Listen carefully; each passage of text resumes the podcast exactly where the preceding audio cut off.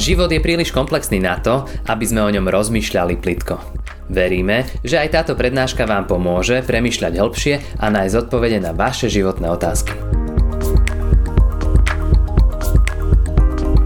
Veľmi dobre, pane, poznáš, ako padáme, klesáme pod tiažou, tým bremenom starostí. Ďakujeme, že si prišiel. Ďakujeme, že si prišiel, aby si bol naším záchrancom. Dnes, v tom, čo žijeme. Ďakujeme ti, že si s nami vždy. Utvrď nás v tomto poznaní a daj nám správne sa rozhodnúť. Amen.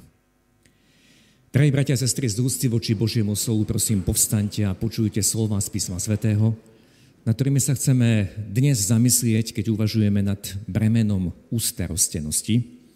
A budem čítať z Evangelia podľa Markovho z kapitoly 4, 2 verše 37 a 38. Vtedy strhla sa veľká povýchrica a vlny sa valili do lode, že sa už naplňala. On, Ježiš, však spal v tyle lode na hlavnici. Zobudili ho volajúc, nedbáš, majstre, že hynieme. Amen, toľko je slov z písma svätého. Bratia a sestry, minulú nedeľu som končil kázeň slovami Ježiš sa nevnúcuje. A v podstate v tomto duchu chceme pokračovať aj dnes ďalej. Pán Ježiš sa nikomu nevnúcuje, a to isté platí, keď hovoríme aj na tému bremeno ústarostenosti. A pritom sami si tie bremená, ako si nakladáme, nesieme, sami sa nimi zaťažujeme, ale Pán Ježiš sa nám nevnúcuje, nekričí, On sa nám ponúka. On hovorí, on prichádza so svojím pokojom, so svojím slovom, on prichádza, aby nás oslobodil a je na nás, či budeme počúvať jeho hlas, je na nás, ako sa rozhodneme. On túži, aby sme pod týmto bremenom nemuseli stále padať, lebo vie, že my sami ho neunesieme, že každého z nás valcuje a deformuje. A v podstate je úplne jedno, o aké starosti ide. Žiaci a študenti, ktorí nedávno začali nový školský rok, majú otázky, Možno ešte nie teraz, ale za chvíľu, ako to zvládneme, keď budem úsne odpovedať, keď bude tá či oná písomka. Pracujúci premýšľajú, ako, využije, ako vyžijeme z tých našich platov. Dokážeme ešte niečo ušetriť. A dôchodci, čaká nás staroba. Budú nám stačiť tie dôchodky? Aké choroby nás čakajú? A vieme, že o akúkoľvek oblasť ide, tie starosti nás tlačia. Príbeh, ktorý sme dnes počuli ako evanielium, je veľmi známy. Zachytáva dve sestry, ktoré sa zachovali úplne odlišne, keď pán Ježiš prišiel do ich domu. V tej dobe bola povinnosť, aby ženy obsluhovali. Domáci pán Lazar sedel oproti vzácnej návšteve a úlohou žien v tom dome bolo zabezpečiť, aby sa hostia cítili príjemne. Marta, o ktorej čítame, že jej patril ten dom, lebo takto je v Evanieliu, do svojho domu prijala ho žena menom Marta. Marta robila všetko preto, aby nielen pán Ježiš, ale všetci, ktorí boli s ním, aby aj oni sa tam v tom dome cítili príjemne. A čo sa dozvedáme? Marta bola príliš zamestnaná posluhovaním. Pozrel som na to grecké slovo v origináli, čo to znamená byť príliš zamestnaný? Dá sa to preložiť byť pohlcovaný, byť preťažený. A všetci to dobre poznáme. Preťaženosť. Pocit, že nestíhame, lebo je toho tak veľa. Opäť spomeniem študentov, najmä vysokoškolákov, keď majú zvládnuť kvanta učiva a blíži sa skúška. Alebo potom kohokoľvek z výrobnej sféry, keď zrazu nejakú firmu tlačí termín a je potrebné makať, je potrebné zobrať si nadčasy. Alebo aj úradníci, keď majú vybaviť denne extrémne množstvo stránok. Takmer každý z nás vie, čo je to preťaženosť, keď nestíhame a keď vidíme, čo všetko ešte musíme zvládnuť. Ako som tak hľadel na to slovo do greckého slovníka, skúmal som to slovo, oči mi padli na ďalšie slovíčko, ktoré tam bolo pod ním a všimol som si, že má ten istý koreň, ale inú koncovku a to slovo je podstatné meno a znamená nadbytok, hojnosť.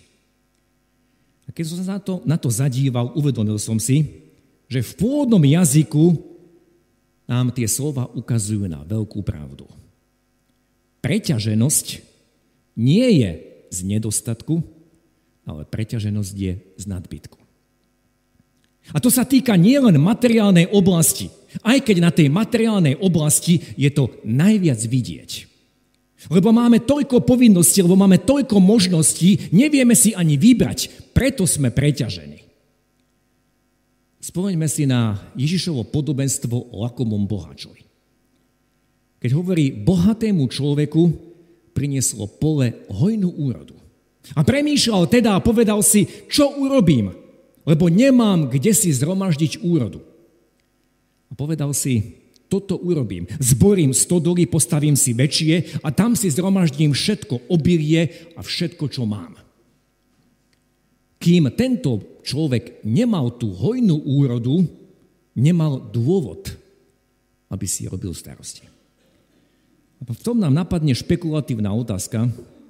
Je Pán Boh na vine, keď nás požehnáva? Je Pán Boh na vine, keď nám dáva hojnosť, keď nám dáva nadbytok a že nevieme čo skôr? Je Pán Boh na vine, že potom máme starosti? Odpovede jasná, určite nie. To je náš problém, čo prebieha v našej mysli. Preklopme to do tej našej situácie.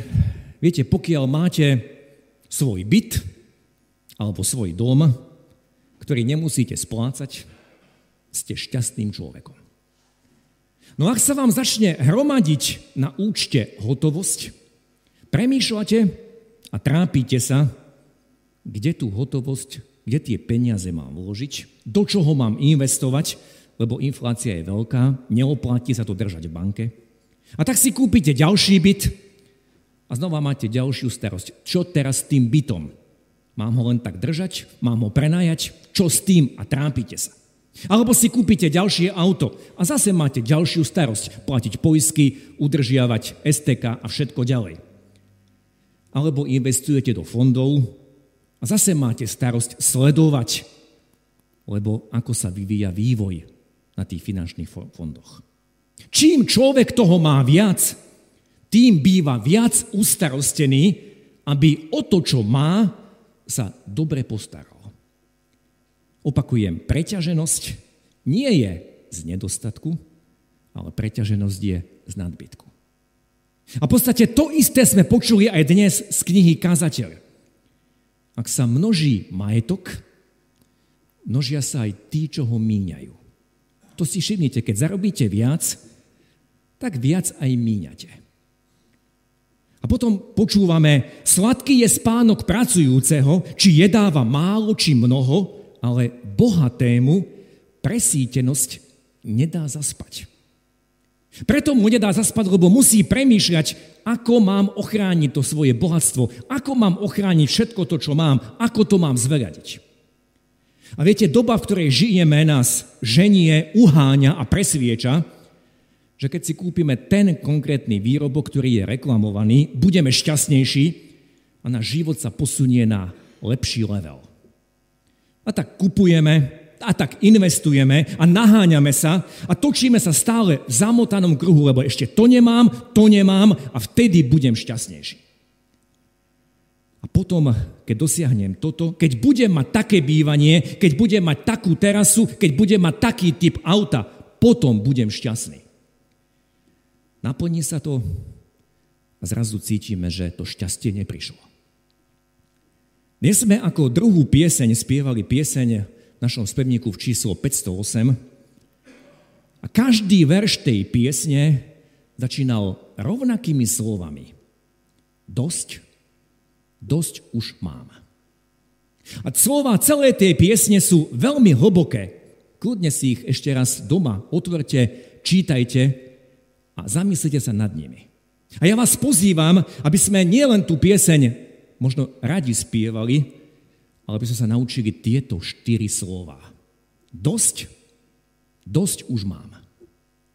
Skúsme si tieto slova pripomenúť, keď budeme v nejakom obchode a budeme sa pozerať na oblečenie, ktoré tam je vystavené, alebo na krásne vyzerajúce topánky a položme si otázku, skutočne to potrebujem?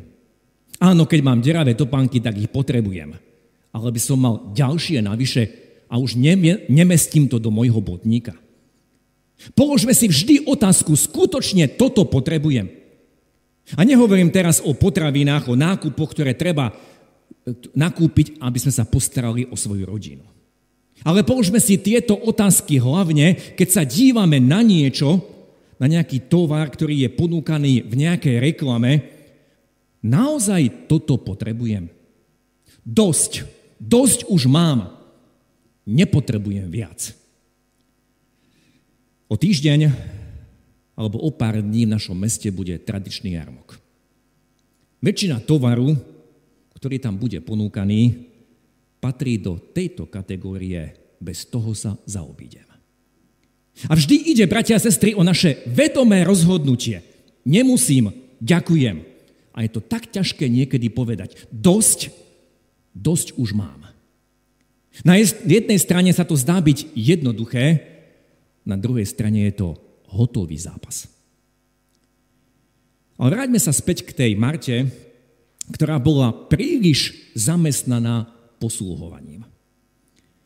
Jej myslenie bolo, keď bude všetko na stole, keď bude mať každý host pred sebou to a to, keď už nikomu nič nebude chýbať, potom, potom aj ja budem možno počúvať majstra to preťaženie, ktoré nastalo v jej hlave, to preťaženie spôsobilo, že začala obviňovať druhých. A to je typický sprievodný e, znak, ktorý signalizuje, že človek prepadol ústarostenosti. Obviňovanie druhých. Preto nestíham, lebo iba ja niečo robím, ostatní nič. Preto nestíham, preto som nervózny, lebo ostatní sa na toto vykašľali ostatní si iba užívajú. V podstate tí druhí sú zodpovední za to, že ja tu stresujem. Ešte raz si prečítajme, k čomu, má, k čomu tá Marta došla. Marta bola príliš zamestnaná posluhovaním a pristúpila k Ježišovi a povedala, nedbáš, pane, že mi sestra samej nedá pos- že mi sestra samej dá posluhovať. Povedz jej, nech mi pomôže. Keď sa na toto poriadne zahľadíme a zamyslíme, Marta nezačala obviňovať iba svoju sestru, ale začala útočiť na samého Ježiša. Nedbáš, pane? Inými slovami, je ti to jedno? Teda, ak je človek ustarostený, nie len, že obvinuje druhých, ale obvinuje aj samého Boha. A opäť som nazrel do greckého slovníka to slovo melein znamená mať na starosti, dbať o niečo, myslieť na niečo.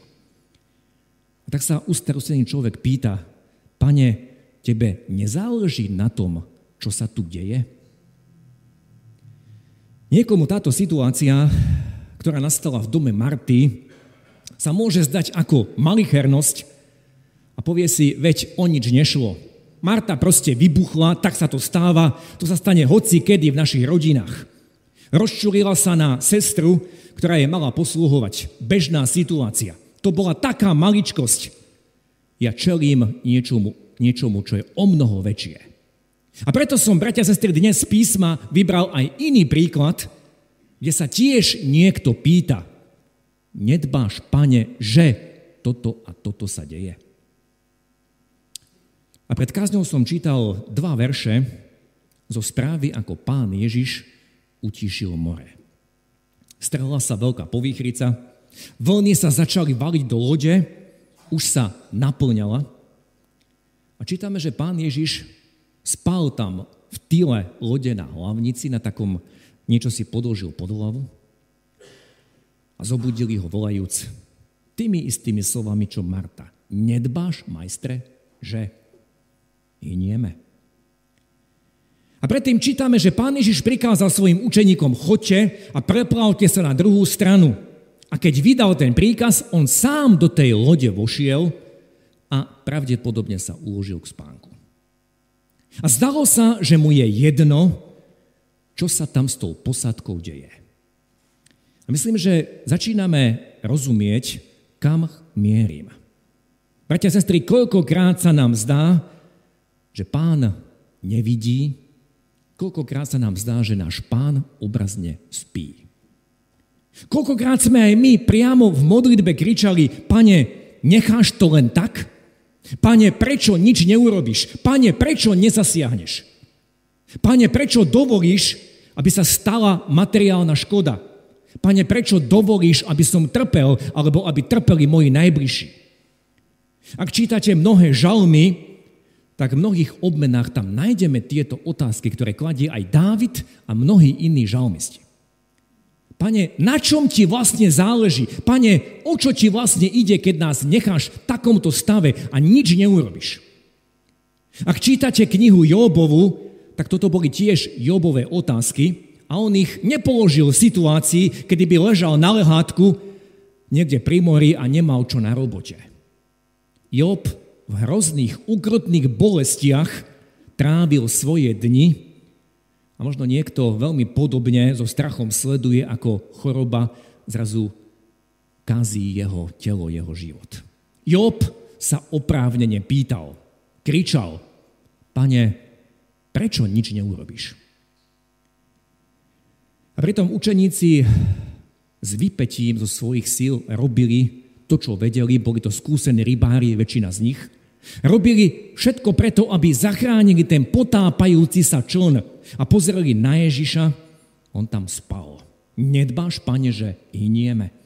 Tebe to vôbec nevadí. Ty sa o nás nezaujímaš. Ty nás nemiluješ. Čo tie tvoje vyjadrenia, že tvoja láska je nekonečná? Na čo sú nám tie tvoje slova o láske, keď realita je úplne iná?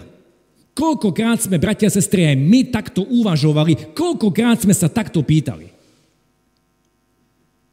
To, čo je v tomto príbehu kľúčové, to, čo vtedy učeníci nevideli, oni videli spiaceho Ježiša a mali zastretý zrak.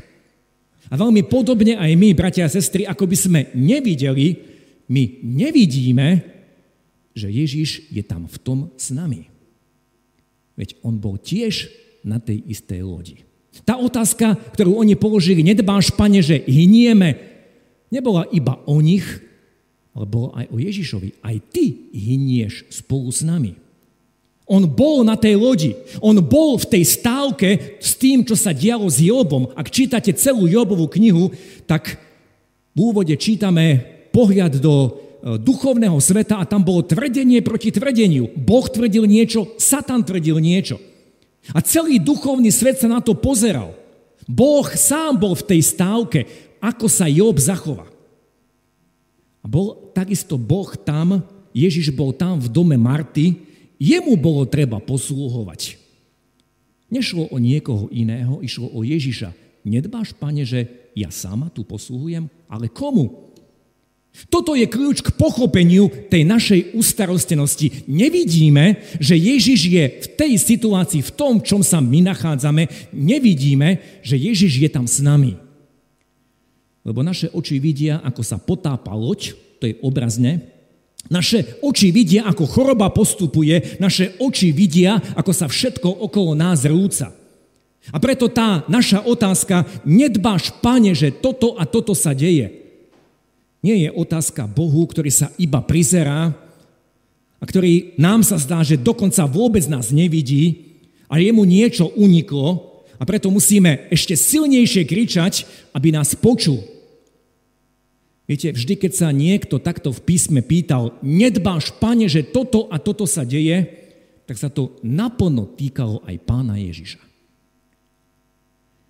Veľmi dobre viete, že evangelista Ján nám zaznamenal, evangelista Matúš nám zaznamenal ako posledné svojom evangeliu slova pána Ježiša, ktoré zvyknem často opakovať a prizvukovať. Aj hľa, ja som s vami po všetky dni až do konca sveta. To znamená všetko, čo prežívam. Všetko, čo sa deje so mnou. On je tam spolu so mnou. Toto si potrebujeme pripomínať. Nech by išlo o čokoľvek. Aj keď pôjdeme cez to posledné údolie, cez údolie tieňov smrti, ako to čítame v jednom žalme, aj tam žalmista hovorí, nebudem sa báť, lebo ty si so mnou. Veľmi rád mám jedno slovo zo žalmu 55. verš 23. Na hospodina uvrhni svoje bremeno, všetky tie svoje starosti. Na hospodina to uvrhni a on ťa udrží, on nikdy nedopustí. A veľmi často sa modlím, pane, ďakujem, že ty ma udržíš. Pane, ďakujem, že ty nikdy nedopustíš, aby som sa klátil. Lebo ďakujem, že ty si vždy so mnou. Ty si v tom, čo sa deje so mnou. Ty nie si ďaleko, ty nie si mimo, ty si v tom, na tej istej lodi. Napokon dovolte, aby som sa naposledy vrátil k tomu nášmu evanieliu, ktoré sme počuli, k tomu príbehu, ktorý sa udial v dome Marty. Viete, ona žiadala Ježiša, aby napomenul jej sestru. Povedz jej, nech mi pomôže. Zajímavé, Ježiš to neurobil. Veľmi často, keď sa modlíme, Snažíme sa Pánu Bohu niečo prikázať. Pane, urob toto, povedz toto. Teraz do tohto príbehu skúsme vložiť samých seba. Koľkokrát sme my premýšľali, rozšulovali sa. Pane, toľko som sa modlil, toľko som ťa o niečo prosil. A ty si nič z toho neurobil. Ty si to nechal tak. Otázka znie, čo urobil Ježiš? Marta prosila, pane, napomeň moju sestru. Koho napomenul Ježiš? Ježiš Mári nepovedal nič, ale Martu napomenul. Marte adresoval slova, ktoré tvoria koniec tej správy Evanielia. Odpovedal jej pán, Marta, Marta, starostlivá si a znepokojuješ sa pre mnohé veci. Len jedno je potrebné. Mária si vyvolila lepší podiel, ktorý jej nikto nevezme. A dovolte z, tej, z, tejto, tohto záveru tejto správy, dovolte také dva dôležité body alebo dva závery. Poprvé, ak o niečo prosím a zdá sa mi, že Boh mlčí, nekoná tak, ako si to ja predstavujem, Vedie ma to k tomu, aby som sa zastavil, aby som sa pýtal, pane, čo chceš vo mne zmeniť. Nie v tých druhých, ktorých ja chcem niekam posunúť, pane, dohovor tomu človeku, urob pri tom človeku niečo, ale keď sa nám zdá, že Boh mlčí, že Boh nekoná, ako si to predstavujem, skúsme sa stíšiť, zastaviť a pýtať sa. Pane, čo ty chceš vo mne posunúť? otočiť. Čo chceš vo mne zmeniť? Možno v mojom očakávaní, v mojom charaktere. Čo chceš vo mne vybudovať?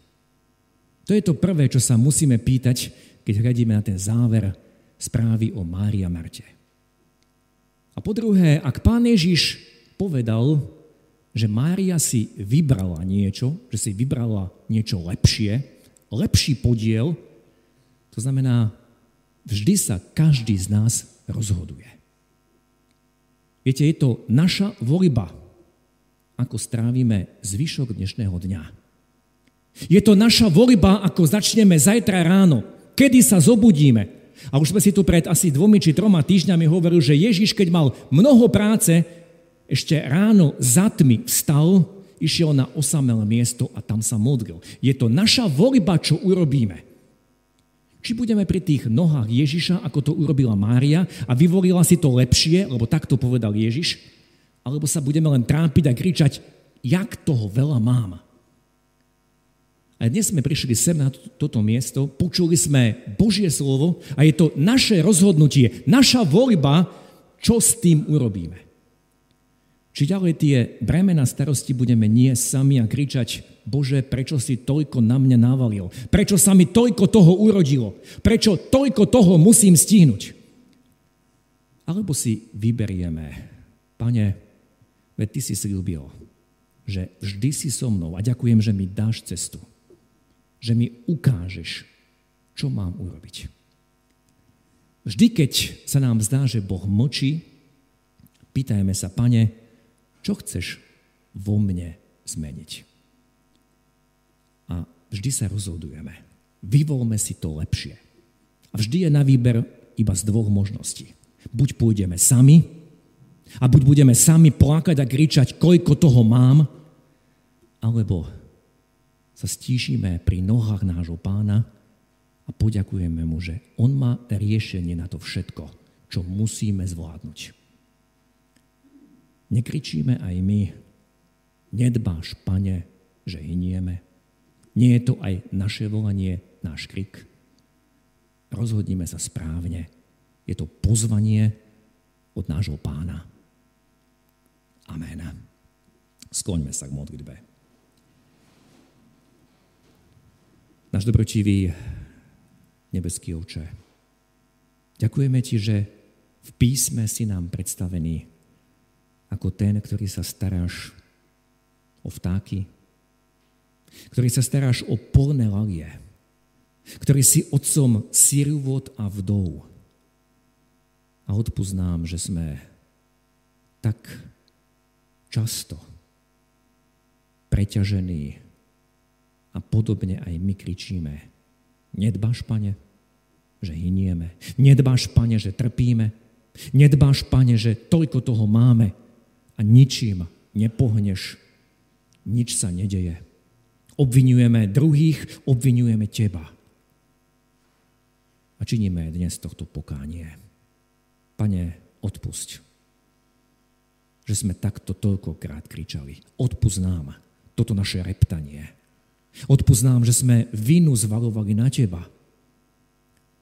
Že, sa, že si nám toľko toho požehnal a dal a teraz je to na nás, aby sme sa my o to starali.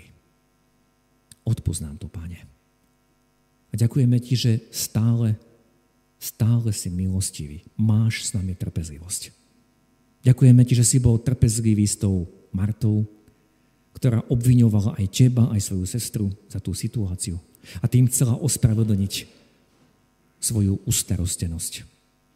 Ďakujeme ti, Pane, že ty ukazuješ na každého jedného z nás. Ty nás napomínaš. Ty nás zastavuješ.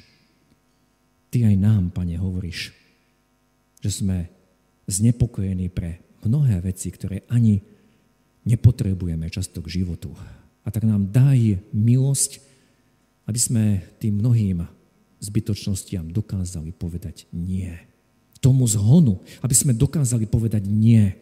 Keď vidíme niečo a tak nás to láka kúpiť si, mať, nadobudnúť, aby sme dokázali povedať nie.